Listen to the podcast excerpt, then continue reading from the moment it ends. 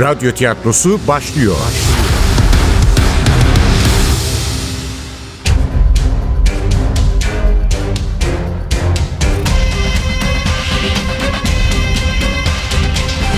Sultanı Öldürmek 11. Bölüm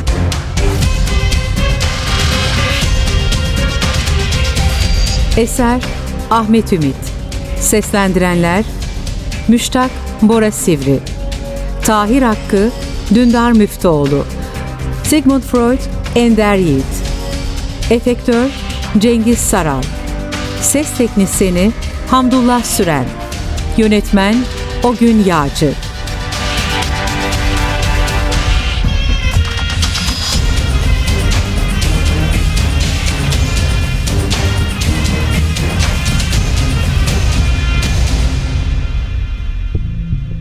Yok hocam ne gelecek başına? Öğleden sonra konuştuğumuzda çok iyi geliyordu sesi. Telefonu bozulmuş, şarjı bitmiş olmasın? Ne bileyim belki de zilin sesini kapalı unutmuştur. İyi de beni yemeğe bekliyordu. Gitmediğimi görünce aramaz mı?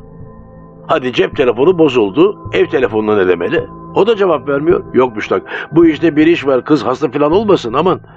İki ay önce görüştüğümüzde kalp kapakçıklarında bir sorun olduğundan bahsediyordu. E, kocasından da ayrılmış. Allah göstermesin kalp krizi falan hani. E, Siz de hep kötü şeyler düşünüyorsunuz.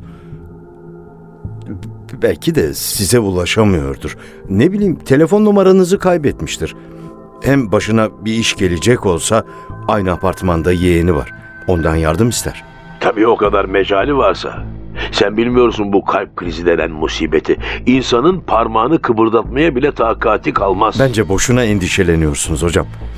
Bakın görürsünüz yarın sabah arar sizi. Belki de bu gece. E sen de uzaktasın. Ay keşke bu yakada otursaydın ya. Asla doğrudan söylemez. Kibarlık mı, kurnazlık mı? Gitmeni istiyorum ama Tahir Hakkı hiç kusura bakmasın. Bu gece yeniden o apartmana gidemezdim. Öldürdüğüm kadının cesedine bakamazdım bir daha. Hayır, bu gece beni evimden kimse çıkaramazdı. Keşke, keşke ama bu tarafta öyle bir tipi var ki muhtemelen vapur seferleri bile iptal olmuştur. Fakat diyorum size boşuna kaygılanıyorsunuz. Peki, peki. Bizim Çetin'i arayayım o zaman. İnşallah yakalarım. Bu akşam Taksim'de bir seminere katılacaktı Atatürk Kütüphanesi'nde. Eve dönmediyse söyleyeyim de toplantıdan sonra Nüset'e bir uğrasın. Gerçi o da hiç hoşlanmaz ya Nüset'ten. Geçen gün Fatih hakkında fena münakaşa ettiler. Neyse, benim ricamı kırmaz. Belki bu vesileyle barışmış da olurlar ha. Hocanın son dönem asistanlığını yapmış ukala gençlerden biriydi Çetin. Nüset'ten neden hoşlanmadığını anlamadım ama demek ki tanışıyorlardı. Bu da eski sevgilimin sık sık İstanbul'a geldiğini gösteriyordu. Defalarca bu şehre geldiği, hatta hocanın yeni asistanı Çetin'le tartışacak zaman bile bulduğu halde beni bir kez olsun aramamıştı. Ta ki işi düşene kadar. İşi? Evet. Belki hoca biliyordur onun neyin peşinde olduğunu. Sahi hocam, Nüset niye davet etmişti bizi bu akşam? Seninle konuşmadı mı? E, Hayır, sadece yemeğe çağırdı. O kadar yakın olduğunuz halde anlatmadım. Vallahi hiçbir şey anlatmadı. Konu neydi? Bilmem. Demek ki özel bir şey yokmuş. Sadece yemeğe çağırmış bizi. Herhalde öyledir. Artık ben davet ederim sizleri hava biraz açınca. İnşallah Nüset iyidir de. İyidir iyidir, merak etmeyin hocam.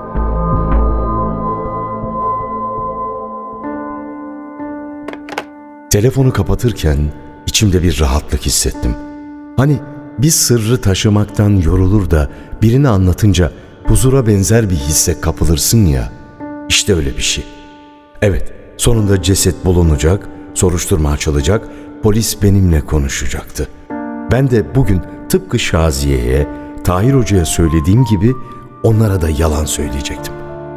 İşler yolunda giderse, yani cinayet işlediğim apartmanda, kendimi bilmediğim o karanlık anlarda, mutfağa ya da çalışma odasına girerek bir iz bırakmadıysam bu olay kapanacaktı. Ama karşı duvardaki gümüş çerçevenin içinden beni izleyen annemin gözlerindeki endişe, olayların hiç de sandığım gibi gelişmeyeceğini söylüyordu.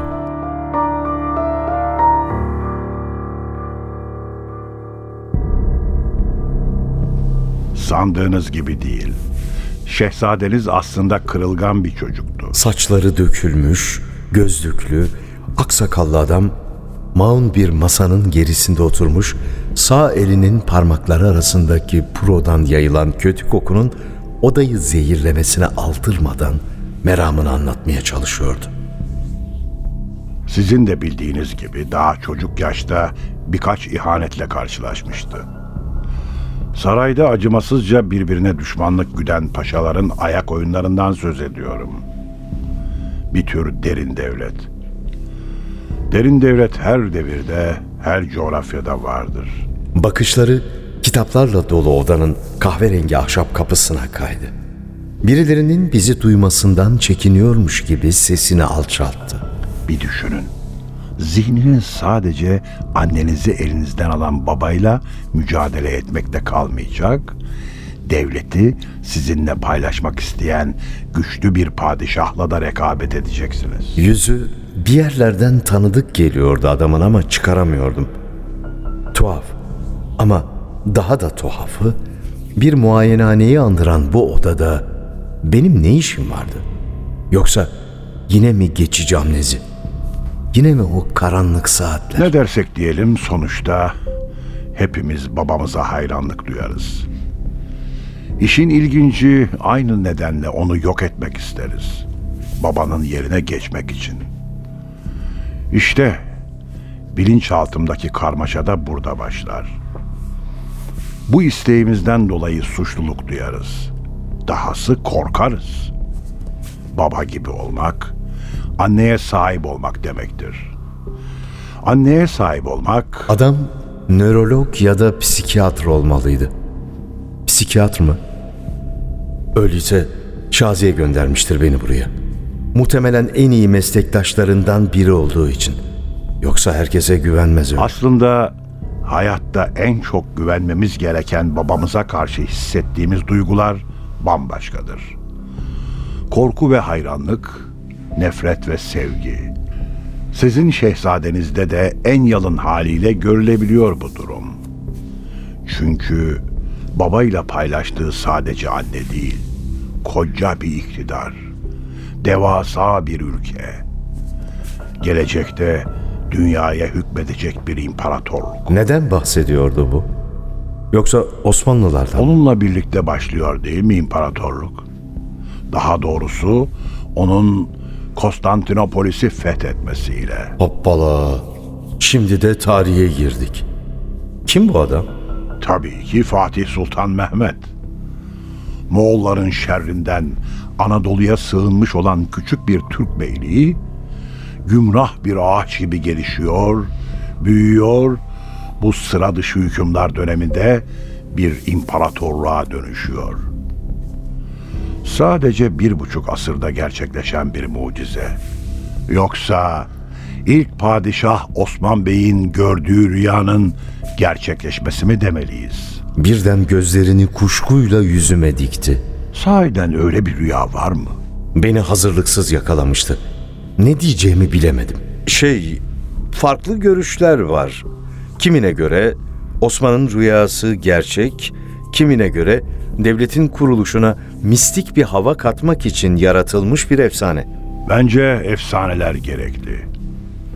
Roma İmparatorluğunu da Romus ve Romulus kardeşlerin kurduğu rivayet edilir. Güya onları bir dişi kurt emzirmiş, bir ağaç kakan yiyecek taşımış. Rüyalarda efsaneler kadar önemli. Rüyalar insanın bilinçaltını açığa çıkarır.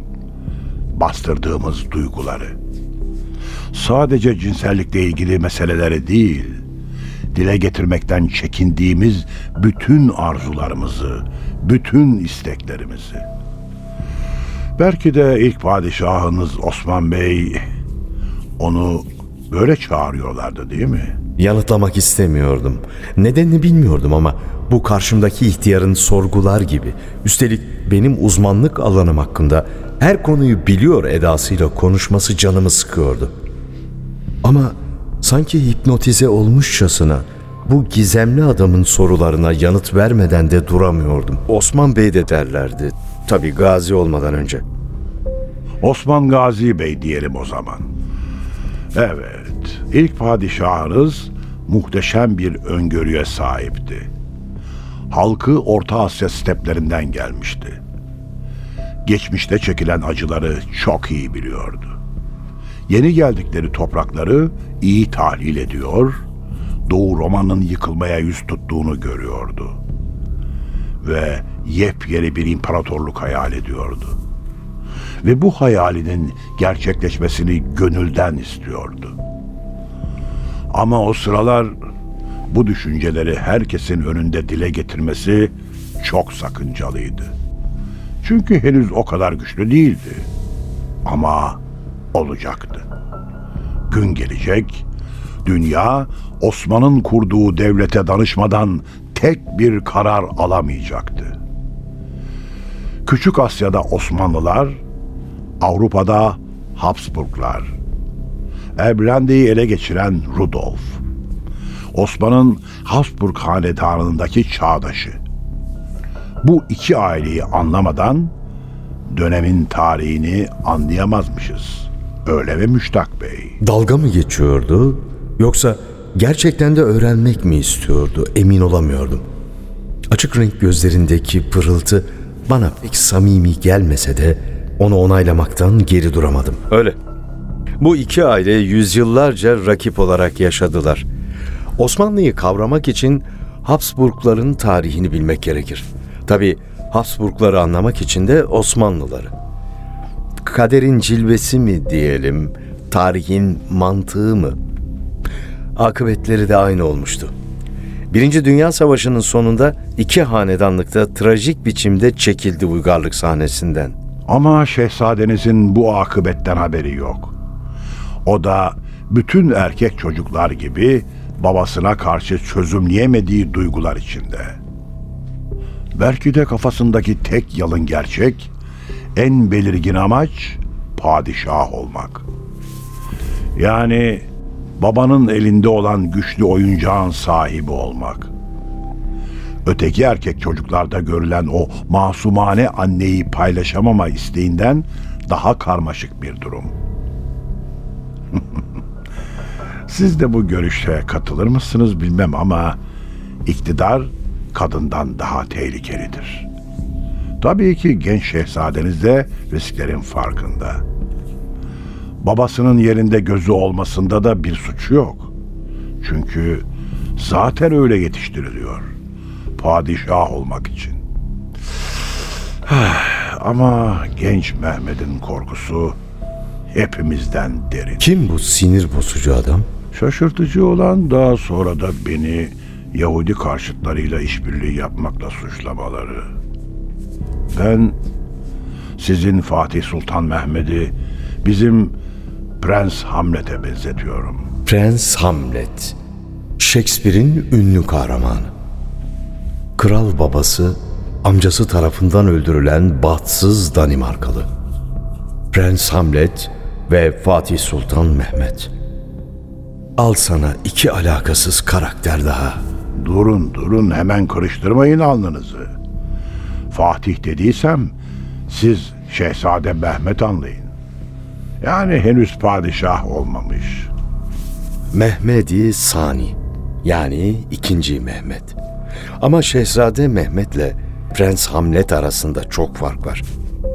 Öncelikle ikinci Mehmet'in babası öldürülmedi. Babası öldürülmedi. Adam prosundan çektiği dumanı keyifle yüzüme doğru üflerken bende jeton düştü. Karşımda oturan gizemli kişinin kim olduğunu anladım. Bu Sigmund Freud'tu.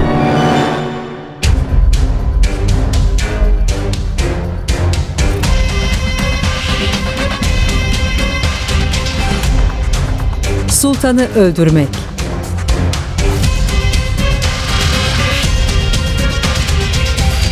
Eser Ahmet Ümit. Seslendirenler Müştak Bora Sivri. Tahir Hakkı Dündar Müftüoğlu. Sigmund Freud Ender Yiğit. Efektör Cengiz Saral. Ses Teknisini Hamdullah Süren. Yönetmen Ogün Yağcı